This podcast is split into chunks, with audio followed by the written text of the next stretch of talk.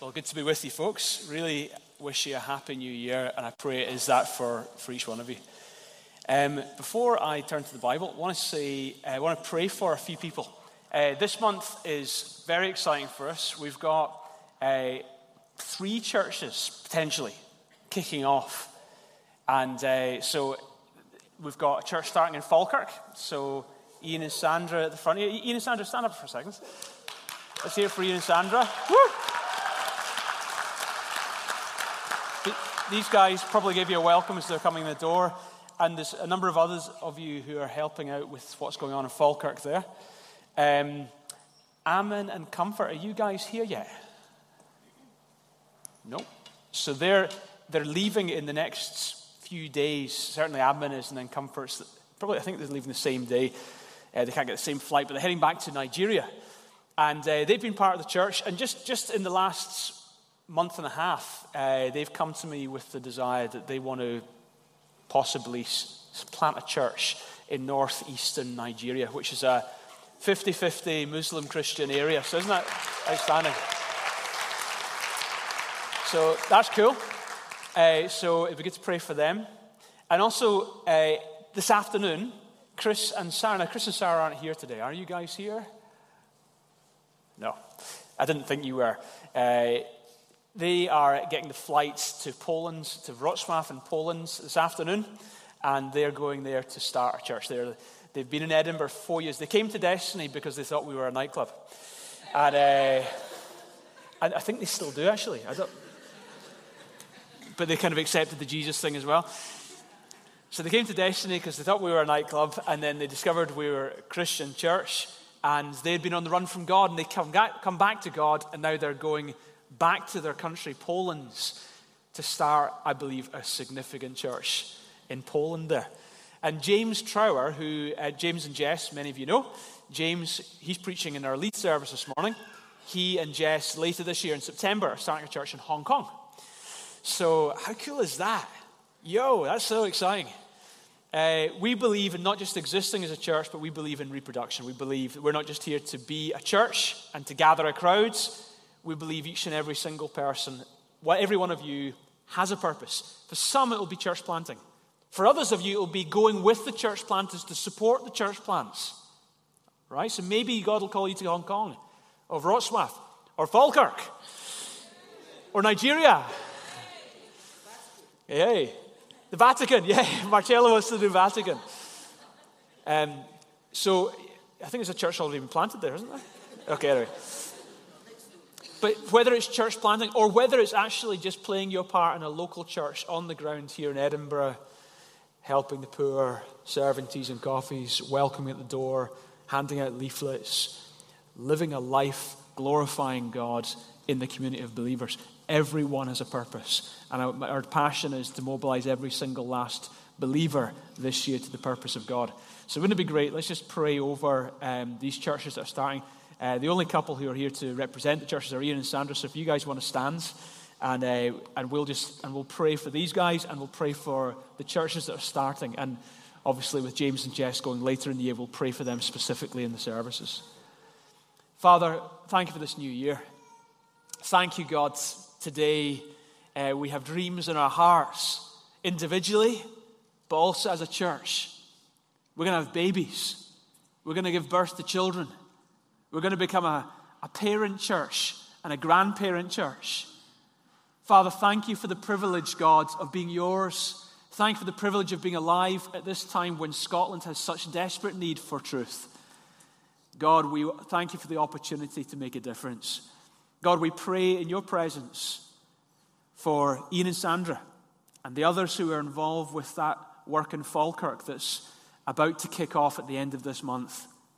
We pray, go before them, gather people, use them and the team that gathers to make a huge impact in Falkirk and the surrounding regions with the gospel and with the power of the Holy Spirit. God, we pray for Chris and Sarah. Pray for them and Ula as this afternoon they get on that plane and fly to Poland, moving, relocating, planting themselves in a city with the dream of starting a church that starts churches all around the city. We pray, God, not just a campus, but multiple campuses will be birthed in Wrocław, that will engage that precious, precious Polish population with the gospel in a fresh way, in a way that they're going to hear it. God, we pray for Ammon and Comfort with their dream, that seed of a dream they have of a, possibility of a church in northeastern Nigeria. God, we pray in that desire they have to reach the Muslim friends in that part of the world, we pray give them success. Go before them. By the power of God, let a church be birthed. And we pray for the long term plan for Hong Kong. God, we're asking you, Father, that you'd go before James and Jess, and that God, you would stir them and use them and let a great church that starts churches start in Hong Kong. God, we pray for this congregation. We've been planted, we started, and we have a dream not just to exist, but maybe, God, in the years ahead, you will have us plant other campuses in this city. Certainly, our small groups will be planting small groups. Certainly, every one of us is to reproduce ourselves. God, let us be a people who make disciples this year for the glory of God. God, be among us as we look at the Bible just now. Speak to us, change our lives.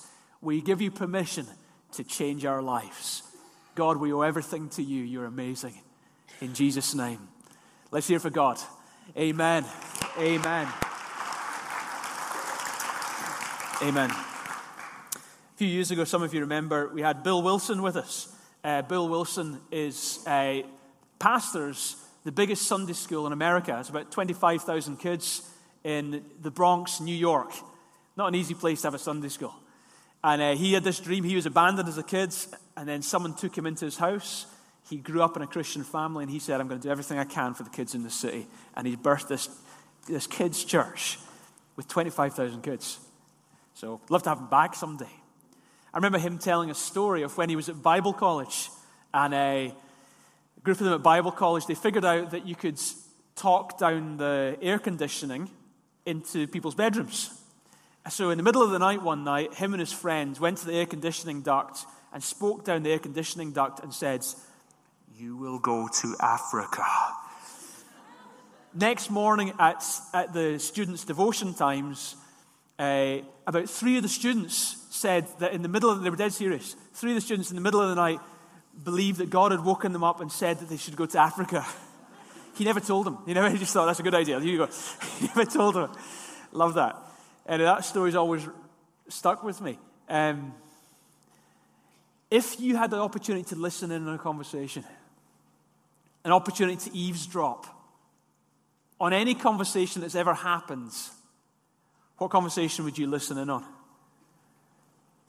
I think there couldn't be any greater conversation than the conversation that took place and takes place between the Son and the Father, the eternal Son of God and the Father, who are obviously God the Father, Son, and Holy Spirit, God, the Trinity.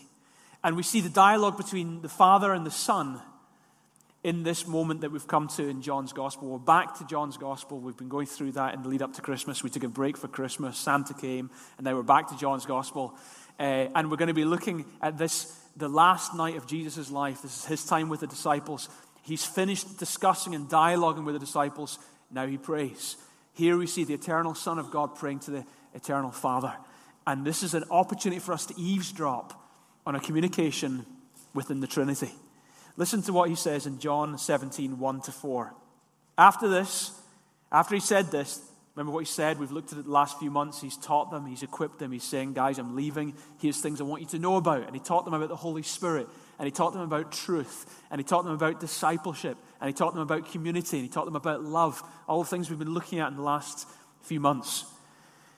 And it's after he said this, he looked towards heaven and prayed, Father, the hour has come. Glorify your Son, that your Son may glorify you. For you granted him authority over all people, that he might give eternal life to those you have given him. Now, this is eternal life, that they may know you, the only true God, and Jesus Christ, whom you have sent. I have brought you glory on earth by finishing the work you gave me to do. so, what's Jesus talking about? Let me just take, take us through the verses, just unpack. I think these verses contain for us massive truths for our lives. They speak about eternal things, but has a huge bearing on your life as you're beginning the start of this year, as you're facing the future, these verses contain truths that will impact you and mo- motivate you for the months that lie ahead. So, the first thing he's speaking about is the cross. He says, Father, the hour has come. Glorify your Son, as your son, that your Son may glorify you. For you granted him authority over all people, that he might give eternal life to those you have given him. When he says the hour has come, when he talks about glorifying, glorify yourself, Father, uh, what's he talking about? He's talking about the cross. That which we see as humiliation, Jesus saw as glory. That which we see as failure, Jesus saw as the greatest victory ever. That which we see as defeat actually was the biggest victory. And you better be glad that victory took place on your behalf 2,000 years ago on the cross. So Jesus says, The hour has come. Now it's interesting. If you're reading your way through John's gospel, right through the gospel, on numerous occasions, he says, The hour has not yet come. The hour has not yet come. The hour has not, right through the gospel. For the three years of his ministry, he's kept saying, The hour has not yet come. But now, here on the night before, the night he was betrayed, the morning, next morning, he's about to be crucified, he now says, The hour has come. The hour has come. The moment has arrived that everything's been building towards. This is the most important hour in human history. Now, I don't think he's necessarily talking literally about a 60 second, 60 minute period. I think he's talking about, okay, this, this moment, this moment that I'm about to go into. That's what he's talking about. And that moment, that hour in history, in all of history, in all of eternity, is the most important hour that has ever happened. And that hour impacted all eternity. One hour impacted all eternity. And the hour had been predicted. The hour had been prophesied about. The hour had been foreknown for generations prior. We see even just after the creation of mankind, after God had made humankind, and then Adam and Eve rebelled against God in the garden. God, in that moment, the first prophecy is spoken by God predicting that hour. He said to Eve, said to Satan in reference to Eve, he said in Genesis 3:15, he said, I will put enmity between you, Satan, and the woman, and between your offspring and hers. And he will crush your head, and you will strike his heel. Right back there, this is the first telling of the gospel. This is God predicting the coming of one who would crush Satan's head, even though he would bruise his heel. The cross was the devastation of Satan even though it was the bruising of the heel of Jesus. It was tough for Jesus Christ, but it was devastating for Satan. The hour had been predicted for era, long time before. I remember when the hour came. I remember it was the uh, 13th of October, 4 o'clock in the morning, 2010. The hour had come. Woke up, it was very early. We were getting a taxi that morning. We, had a, we booked an October break holiday a cheap deal to Malta. We had a great time.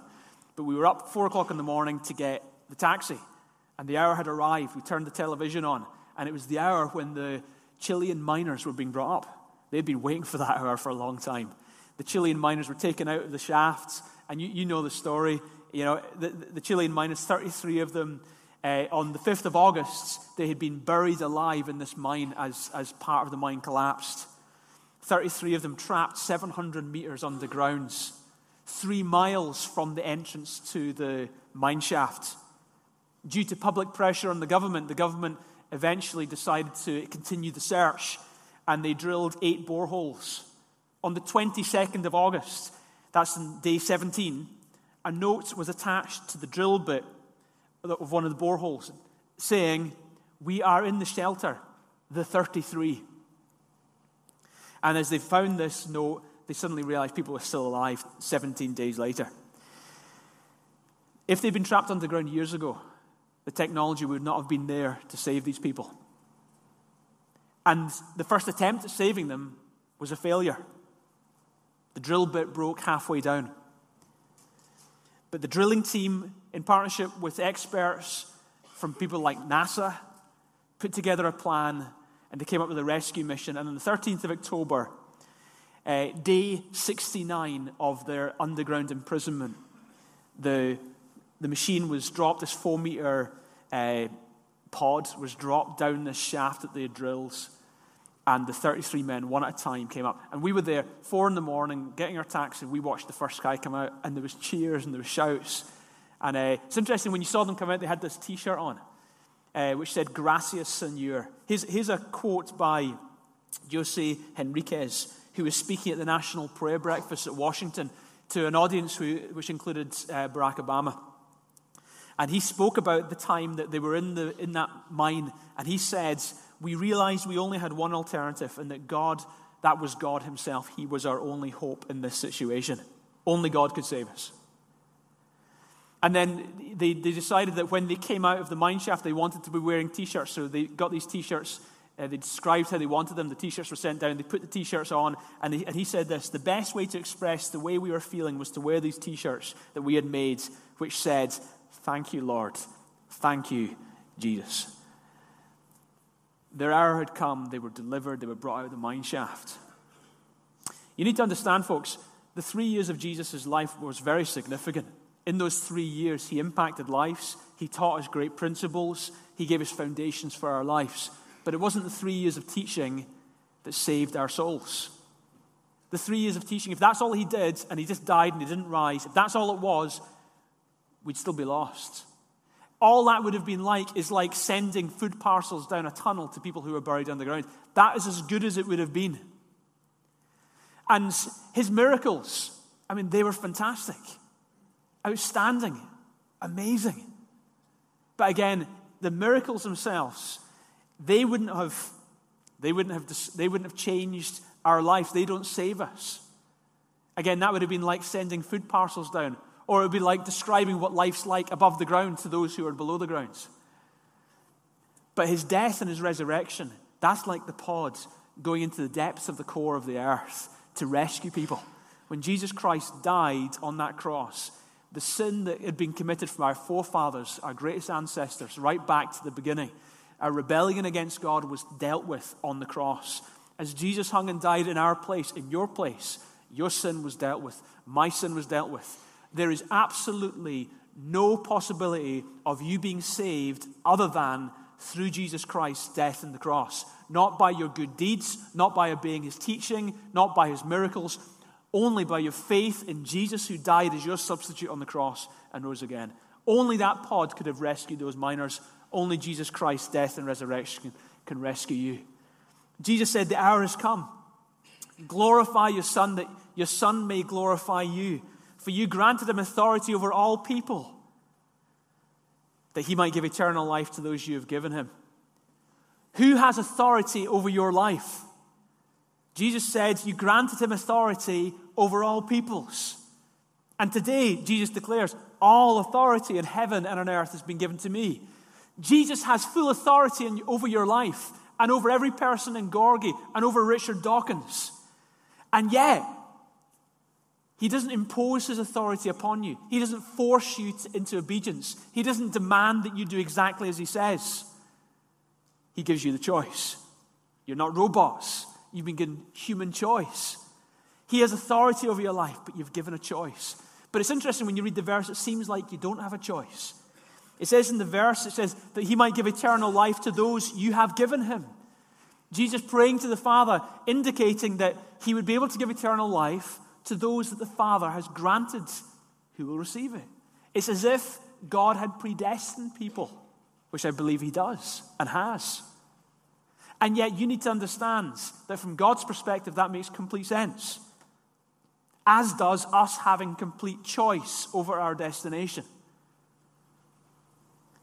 You see, the God who said this also said in John 3:16, "For God so loved the world that he gave his one and only son, that whoever believes shall not perish but have eternal life."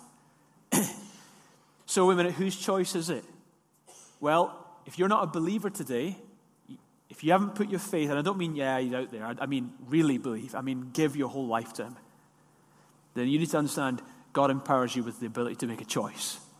You could today can make a choice. Whoever believes, it says, every single one of you. If, you, if none of some of you aren't a believer, you can make a choice. But those who have made a decision and have put their faith in Jesus, you need to understand retrospectively, He also chose you. right? So I, I know you're trying to figure it out. Your head will blow up, right? Uh, but don't try. Just, just accept the tension. It's like, that, it's like the guy who comes to the gate, and the gate says, Whoever would like may enter. He said, I would. And he opens the door and he walks in and he looks back at the gate, and it says on the back of the gate, chosen from the beginning of the earth.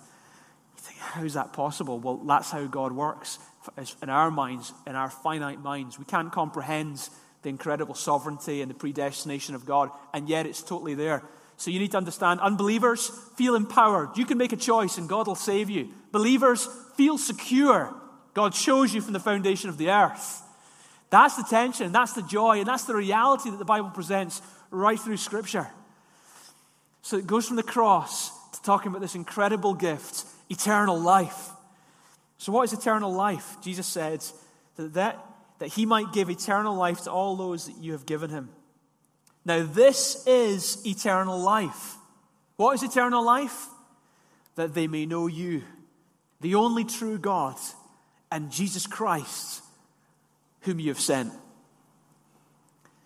Now, when we think of eternal life, we have 101 different thoughts in our head. A lot of them are not accurate. Many people think of eternal life as endless existence. You just don't cease to exist. And in one sense, it is. But for many, that's a very demotivating thought. Because some of you, actually, you really don't want to exist like you're existing just now forever. Why do people commit suicide? Because they want to cease to exist. They've had enough of life. So the idea of endless existence, actually, for many people, is a horrible thought. They want to cease to exist. April 2012, the Time magazine ran a, ran a, a cover story titled Heaven Can't Wait Why Rethinking the Hereafter could make the world a better place. And in the issue, it talked about how people who think about eternal things actually make more of a difference on earth in the Time magazine. The next issue, uh, someone wrote a letter to the editor, and in the next issue, they published the letter. And the, re- the letter was written by a guy called Mark Herbert, and he said this Your story about heaven says that 85% of Americans believe in heaven. That's incredible. They think of heaven as a quiet and peaceful place. Uh, with no need to do anything. It sounds pretty dull to me. What do you do with all that free time? And it just goes on forever and forever. And that's actually, for many people, that's their expectation of this word eternal life. You know, I know you may be excited about it, but you're not really that excited about it. Uh, now, a few months back, we did a message where we looked at heaven. And for many people, the concept of heaven is a disembodied state.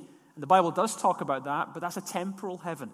The ultimate heaven, clear in the Bible, is heaven on earth. That we will be living in resurrected bodies, serving a resurrected Lord on a resurrected earth. And we took, a, took a, a Sunday to teach on that way back. So we're not going to go into that just now, but I'm just saying it's exciting. And that actually your expectation of eternity can be incredibly positive. Eternal life is not just endless existence. Is not hell eternal?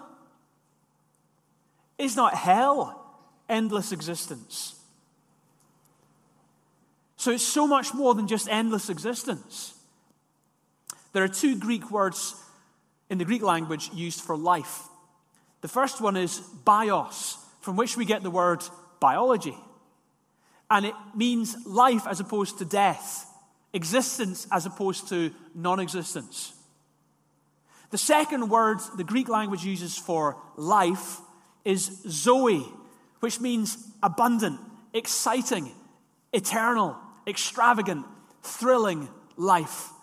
And when Jesus here says uh, that you want to give them eternal life, and this is eternal life that they may know you, it's talking about eternal life, abundant, exciting, thrilling, uh, exuberant, abundant, eternal life. That's the picture that's been used here.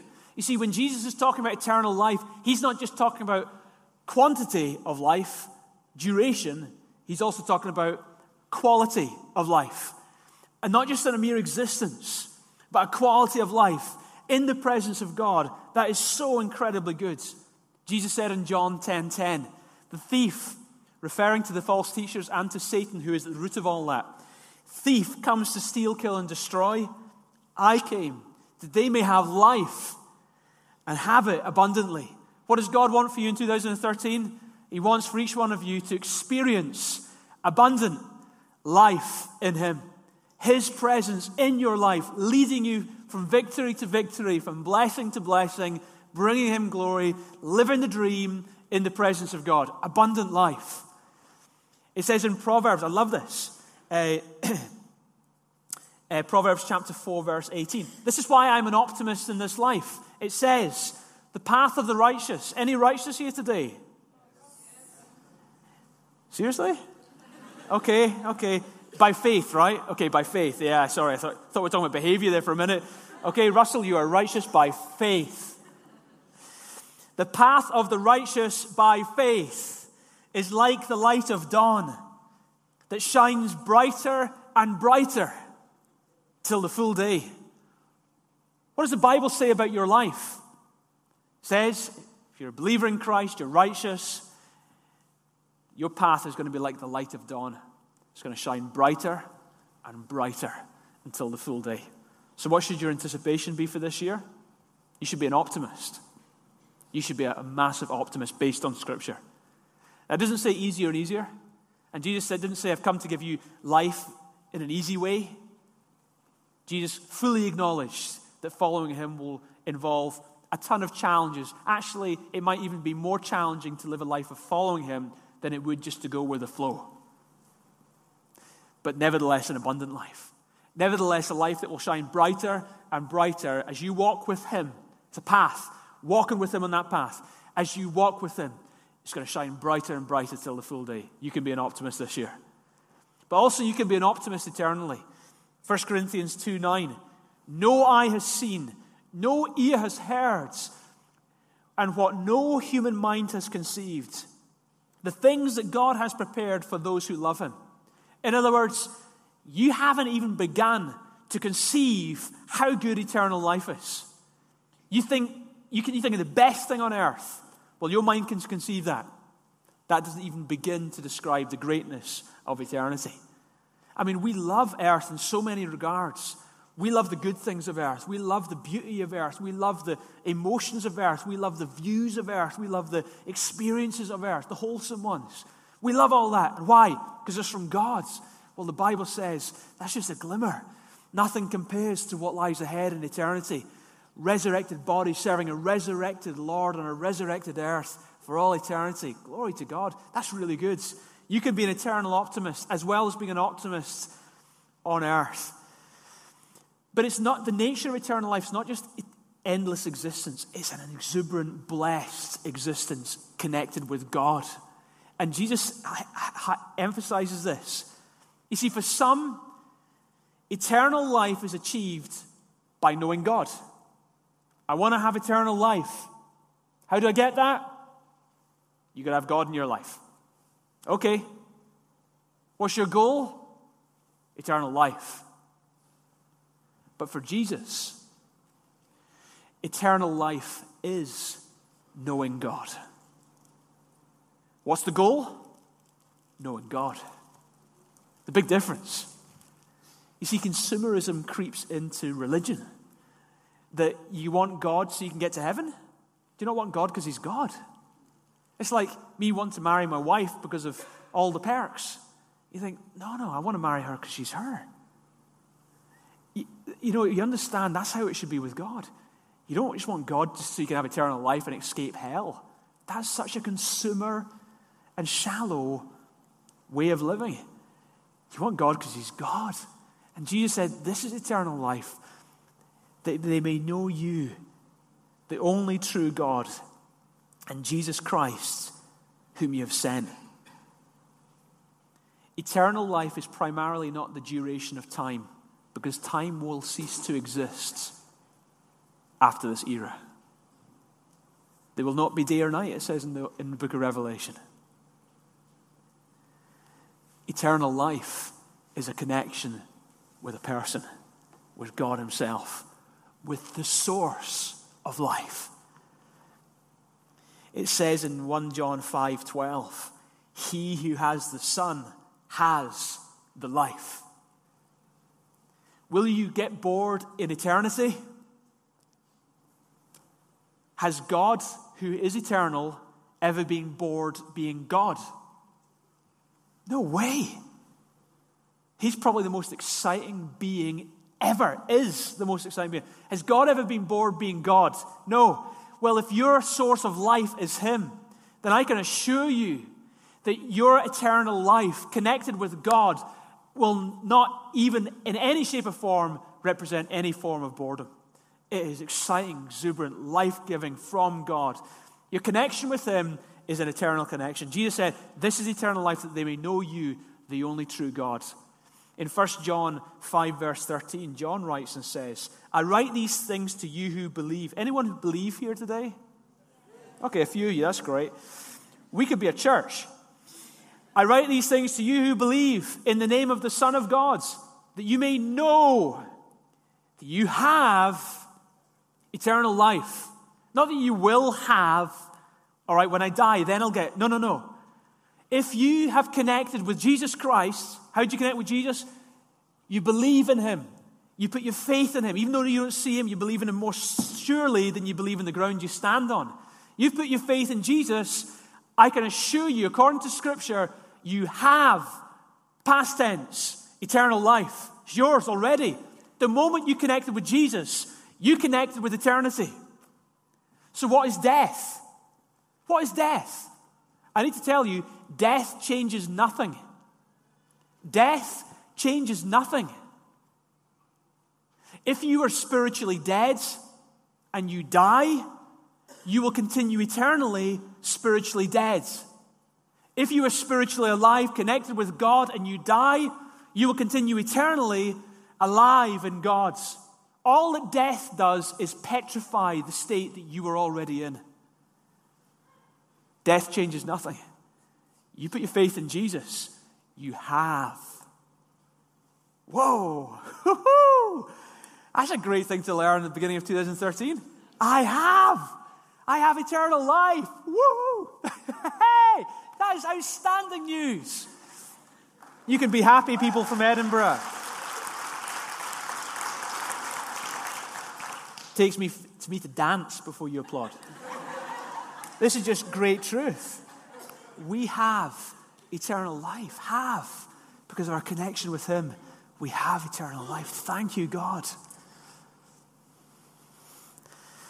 You see, half of Edinburgh would get really upset if you told them they weren't going to heaven. But they're not that fussed about God. They're so adamant, oh, of course we're going to heaven. I'm a good person. But you can't be bothered with God. You don't think about God. You don't worship Him. You don't give your life to Him. You've never shown any interest in Him other than once a year or when you've done something really bad. You're not interested in God, so why would you be interested in living? I mean, you're not living for Him just now. So why in any way would that change after death? Death changes nothing. It just petrifies your existing state. People who are in hell chose it. They chose to live a rebellion life against God. And it's the craziest thing. They chose it. God desires not one person to perish.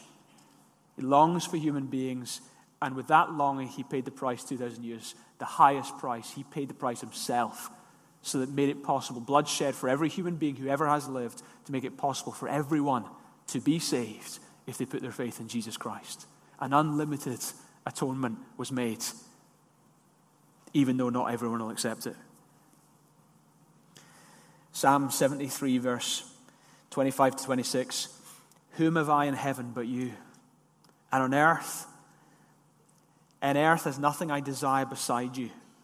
My flesh and my heart fail, but God is the strength of my heart and my portion. God is my portion forever. I want him in this earth. I want him in eternity. I want God. Great way to start the year, folks. You know, that's my prayer. I want to know God this year. So there's lots of things I could pray for this year. But what I've been praying for in the mornings when I've been getting up is God, I want to know you more. This year, I want to know you, God. Because I know Everything comes from that. Everything comes from that. Closeness with God is everything. It helps me survive, helps me thrive, helps me succeed, helps me be better, better dads, helps me be better in my interactions with some of you folks. You better pray. I connect with God. It all comes from that's the source. It's the source. So how does knowing God impact your life? Well, I just I took a bit of time thinking, how does knowing God, God impact my life? And let me just share five things I got. Firstly, knowing God makes me feel secure, and knowing God can make you feel secure. See, I used to dread God's judgment. I remember as a kid, I, I, was taken to church as a kid. I remember, I actually, I was thinking about this early this morning. I distinctly remember being in church one Sunday, sitting there like this, because I'd sinned real bad that week. Honestly, I was sitting there looking at the kind of big old altar at the front of this more traditional church. Um, and I was sitting there thinking, God's going to get me. I was expecting a lightning bolt or something. Really, I was in fear for my life. And I was doing bargains saying, God, if you get me, just forgive me and I'll not do it again. And I remember I'd sinned that week and I really felt the dread of God in my life. Anyone had that? Right? Some of you had that. It's not such a bad thing, actually. Scare the hell out of you. But I have to tell you, I'm grateful for his forgiveness. Jeremiah 31 and 34. Jeremiah prophesied about a, a new era. A new era that happens when Jesus died on the cross. Jeremiah, hundreds of years before Jesus predicted, he said, They will not teach again, each his neighbors, and each man his brother, saying, Know the Lord, for they will all know me. From the least of them to the greatest of them, declares the Lord, for I will forgive their iniquity, and their sin I will remember no more. That's the new covenant we've got with God. You're in relationship with Him, and He's cleared the sin. Jeremiah 9 24. Let him who boasts boast of this, that he understands and knows me. That I am the Lord who exercises loving kindness, justice, and righteousness on the earth, for I delight in these things, declares the Lord. So, do you know God? Do you really know Him? Not just know about Him, but do you accurately know Him? Because if you know Him, you'll know that within God is loving kindness and justice. There's the tension. You understand, whoa, you're an awesome God, you're a judge. But God, you're a God who's intensely loving kind. That's what the cross is all about. The justice and the love of God met on the cross. So you're living with this incredible security and yet deepest respect for this God. Knowing God in my life, I live incredibly grateful. I live knowing I'm forgiven, knowing I'm secure. But it certainly doesn't excuse any behavior. I live in the fear of God. Second thing that knowing God does for me, and it can do for you, is it can give you clarity and confusion. You know, He, not my circumstances, He, He is ultimate reality. Circumstances will come and go. And sometimes circumstances are pretty intimidating. Sometimes the words people say or the things that happen around us shake us. But He's rock solid. And I find in Him clarity in the midst of confusion with God. Proverbs 3, verse 6, famous verse In all your ways acknowledge Him, and He will make your path straight. It literally translates in the Hebrew. In all your ways acknowledge Him, literally translates, In all your ways know Him. Know Him. And what? He'll make your path straight. And I find that. That's my experience. And I'm sure it's many of your experiences. As you know Him and you're facing the unknown, or I don't know what's happening here. I don't know how to deal with that. I don't know how to cope with this. I don't know how I'm going to get through that situation. But I do know you. And I do know, and I've come to believe that I can trust you in every situation. So in this, I know you. And you know what He does? He makes your path straight, He takes you through it, He guides you through the stuff, He leads you on. That's what knowing Him does. Thirdly, knowing Him gives you confidence to step out it says in Daniel 11:32, "The people who know their gods shall prove themselves strong, shall stand firm and do exploits, like planting a church in Falkirk or doing something great or impacting the poor or just doing well in your work or loving your kids. God will use you to do great things. How does that happen? Those who know their God shall do great exploits. and that's my experience. And to be honest, I wouldn't want it to be any other way. I wouldn't want to do great exploits because I was so great. I'd want to do great exploits because he's so great and I've just happened to connect with him. Uh, we would want it that way around, wouldn't we? For his glory. Just having him with you just gives you the confidence to step out. Robert Schuller, he was the pastor of a, a, famous church many years ago in, in California. And uh, he told a story about his, his mother and father. And his mother and father, they had a good relationship, a long relationship, but he just remembers his dad was always really, really quiet. And his mum, uh, in conversation, would often say, Harold, you don't say very much. Like they'd be sitting there in silence in the living room at night. Harold, you don't say very much. And, and he would turn to her and say, What's there to say? and Robert Schuller remembers as a child, this conversation often happens. Uh, his dad was just really, really quiet. Years later, his father passed away, and he asked his mum, uh, Mum, do you miss him? And she said, Yeah, I really do miss him. I said, Why? Because he didn't say very much. and he said, I know, but he was there. He was there. And you know, the reality is sometimes, sometimes God doesn't say much. Now, He does speak. He does speak. Not just your imagination thinking He's saying things. He does speak. You know He does. You know when He's spoken to you. But I tell you, it's not every two minutes. Sometimes it's every two weeks. Sometimes every couple of days. But He doesn't speak all the time. But you just know He's with you. And it gives you such confidence to step out. And when he speaks, wow, it's profound. David Livingstone, the famous uh, Scottish missionary over in Africa, he came back from Africa for a period of time and he was awarded a doctorate by Glasgow University. And as he was awarded that, he, he, he stood up and he accepted the doctorate and thanked them for it. And then he went on to explain that how he was planning to go back to Africa despite the dangers, despite the troubles, despite the challenges that he knew lay ahead for him, he was going back to Africa. And this is what he said He said, I will return with misgiving and with great gladness. For I would like, I would like me to tell you what has supported me for all the years of my exile among the people whose language I could not understand and whose attitude towards me was often uncertain and often hostile. It was this. What kept me and what sustained me was this I am with you always, even to the end of the world. On these words, I staked everything, and they never failed. So here you are. you've got dreams in your heart.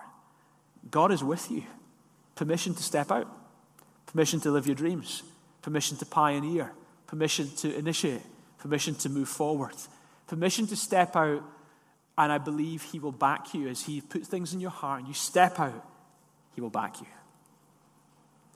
Fourth thing is knowing God gives me the deepest joy and satisfaction in life. The times where I've experienced greatest joy and greatest satisfaction have been times in His presence. It sometimes will be when I'm out for a walk. It sometimes will be as I'm just praying in the morning with my cup of coffee and my Bible open. And it just, the joy is incredible. And it's a glimpse of eternity. It's sometimes as I'm with my family and I just experience His presence. It's sometimes as I'm in a worship service with you folks and I just hear Him speak and I sense His presence. You've had those moments and you know, you, you know there's no joy that compares to that joy.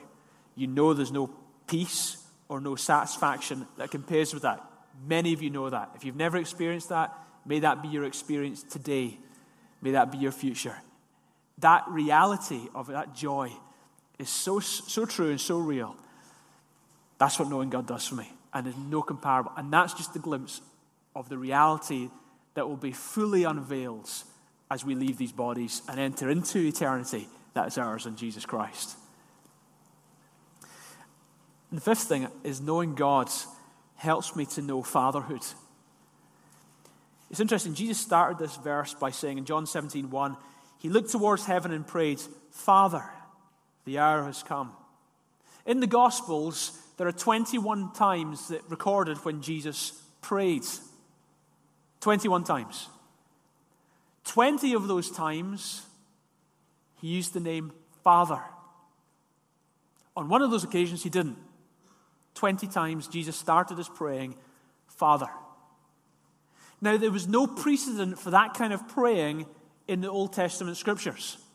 There was no precedent for that kind of praying among the Jewish peoples.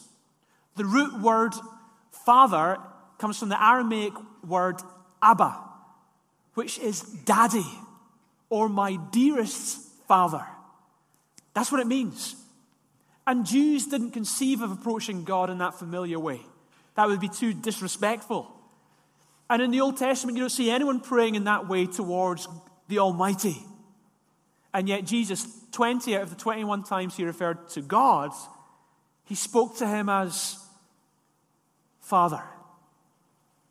But the one time he didn't is significant for you and I. It's in the cross in Matthew 27 46. And it says, When Jesus cried out in a loud voice, Eli, Eli, lema sabachthani, which means, My God, didn't call him Father, he called him God. My God, my God, why have you forsaken me? And that's significant because in that hour, that's the hour that impacted eternity.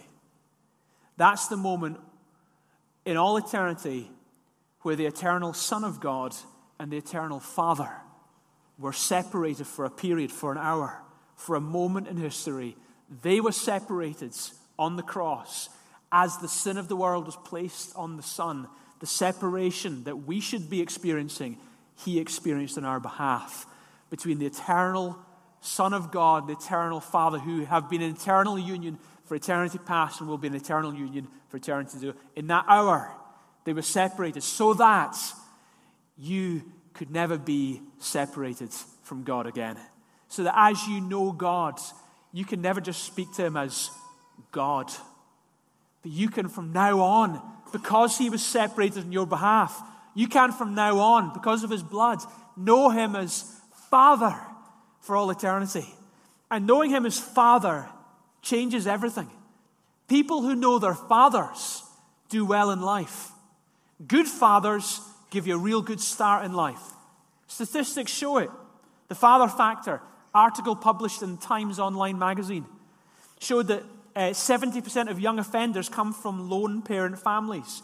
Girls from fatherless homes are greater over, greatly overrepresented represented in teen pregnancies. The, the impact of, the absent father or the impact of the abusive father had a devastating impact in human life. Now, good news. The good news is this my dad was never always the perfect dad. But today, me and dad are brothers, and we share one father. He's called God, and he's changed us. I'm not always the perfect father to my children, but me and my nine year old boy Michael are brothers. And me and my 11 year old girl Becky are brother and sisters. and we share Father God. And He builds into our hearts security that no earthly father, even the best of them, could have given us. And our city's crying out for that kind of fatherhood. Our city's desperate for relationship with Father God. Well, so, what's our mission? After this, Jesus said this. He looked towards heaven and prayed, Father, the hour has come. Glorify your Son, that your Son may glorify you. For you granted him authority over all people, that he might give eternal life to all those you have given him. Now, this is eternal life, that they may know you, the only true God and Jesus Christ, whom you have sent. I brought you glory on earth by finishing the work you gave me to do. Jesus brought God glory by finishing the work the Father had given the Son to do. That's what got God glory. So Jesus came, He was willing to come into this human existence. We celebrate that Christmas, the birth of Jesus. He came, born in obscurity, grew up in a working class home. Three years of ministry, age 30 roughly to 33 roughly. Starts teaching, healing the sick. At the end of those three years, his hour had come, died on the cross, paid the price for sin, rose again, conquered death, and ascended back to the Father. That completed work, as Jesus hung on that cross, and in those last moments, John 17, 18, sorry, John, John 19, 30, he says, It is finished. And he bowed his head and gave up his spirit. As he was on the cross and he died, he said, It's finished. Completed work. Because of that death, because of his resurrection, you can experience total salvation. He did that so you can have eternal life. He did that so you can have a relationship with God forever. That's the work done. He's completed his work, and that has brought God glory. It's interesting that Jesus said about us, John 17, 18. He said, Father, as you have sent me into the world, I have sent them into the world. So now we have a work to do. Jesus has completed his work. He has made it possible for every human being who ever has and ever will live to have a relationship with God as Father. An authentic relationship, an eternal relationship. Now we have a job. Our job is a commission. And Matthew 28 says it 28, 18 to 20. Jesus said, came and said to them, All authority in heaven and on earth has been given to me. Therefore, go make disciples of all nations. Destiny Edinburgh, this year, you have a mission. You have a work to complete. And I believe that we will glorify God as we complete our work, just as Jesus Christ glorified the Father as he completed his work. So we glorify God this year by going for it, by running with this baton. Therefore, go and make disciples of all nations, baptizing them in the name of the Father, the Son, and the Holy Spirit, teaching them to obey all I commanded you. Plant churches, start small groups initiate projects, live your dreams, love your wife, raise your kids, share your faith with your friends, get in among the community and show love, look after the next generation, love the unlovable, show compassion to those who have never felt it, give food to those who don't have food, clothe the naked, share the gospel, give away your life, give away your money, live with good attitudes. Dream big dreams, initiate massive projects, serve under other people's leadership, get alongside people who are living their dreams, run with people, don't quit on anyone, persevere, worship together in church gatherings, worship together in small group environments, be faithful in the details and in the big things, go make disciples. And Jesus said, And surely I'm with you always to the very end of the age. And we glorify him by doing what He's given us to do. And our baton is this. We have this message, this gospel, this good news about a God who can save people and get them into relationship. People were born to know God, even though many today are living in denial of God. We have a mission, church, to tell a world that some of them don't want to hear it, but we have a mission to love them into hearing it. The best news ever about the love of God. It's a happy new year. That's why I'm alive this year. That's why I'm glad this year. Let's pray. Father, thank you so much. Thank you so much for your salvation. Thank you for the eternal life that you've given us. Thank you, God, for uh, Jesus, your big salvation plan. Thank you that you completed that plan. When you came into this world, when you lived that life, when you died that death, when you accomplished all that you accomplished, because of that, because of that, we can have life. Because of that, we can have salvation. Because of that, we can have relationship with you, God, forever, despite ourselves, despite our failures, despite our shortcomings. Because you, Jesus didn't, you didn't fall short. You accomplished everything. Glory to you, God. Lord, we understand that eternal life would be absolutely miserable if it wasn't for you. And we wouldn't want to have an eternal existence were it not for you. God, please mean everything to us this year. Mean everything to us in this life. And we believe you will mean everything to us in eternity. God, fill our horizons this year. We're at the beginning of a year, God, and my prayer for myself my family, and my prayer for this church across our two campuses and our four services is that our precious people, God, will live in a relationship with you. And that would mean everything to them. That everything we do comes out of that. that everything we do comes out of that relationship with God. That every bit of serving, every leaflet we distribute, every prayer we pray, every money we donate, every person we welcome, every initiative we start comes out of relationship with you, God. Thank you, Father. Okay, just take a moment in His presence, just to dedicate yourself to Him. Just pray your own response to God's at the beginning of this year. Put Him first. Reaffirm your love to Him. Go for it.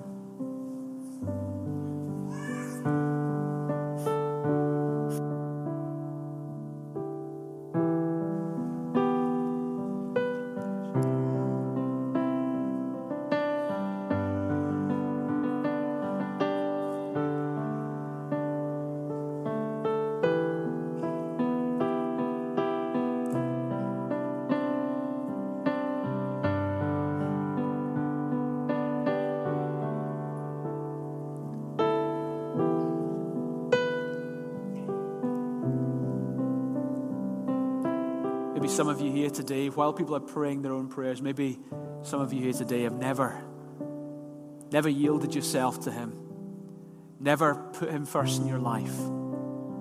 Okay, so why not today? Why not today make that decision? Not half heartedly.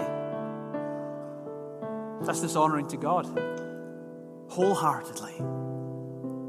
Why not give everything to God today? Become His wholeheartedly. That's you today, just wherever you are in the auditorium, I invite you just to pray this simple prayer and dedicate your life, your year, and your future to Him. So that's you, pray with me. Under your breath, repeat after me Dear God, thank you for your love for me. Jesus, thanks for dying on that cross for me, rising again, so I could be saved, so I could know you, God. Jesus, I believe in you. Today I put my faith in you. Be my Savior. Father, be my God. Jesus, be Lord over my life. Take first place in my life.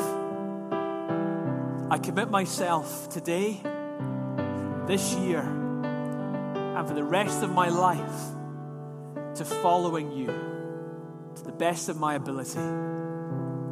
Thanks for hearing my prayer and for accepting me as your child. Okay, if you prayed that prayer,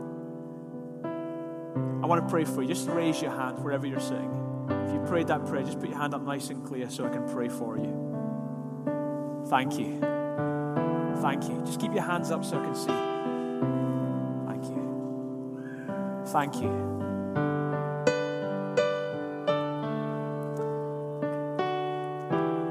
Anyone else before I pray? Dear God, I thank you for these three precious people. Thank you for your massive love for these people. Thanks for the plans you have for them. Thank you, God, that this decision they've made today, this prayer they've prayed, They've made a commitment to you, and I believe you accept them fully. God, I pray, let them know the reality of your presence in their life.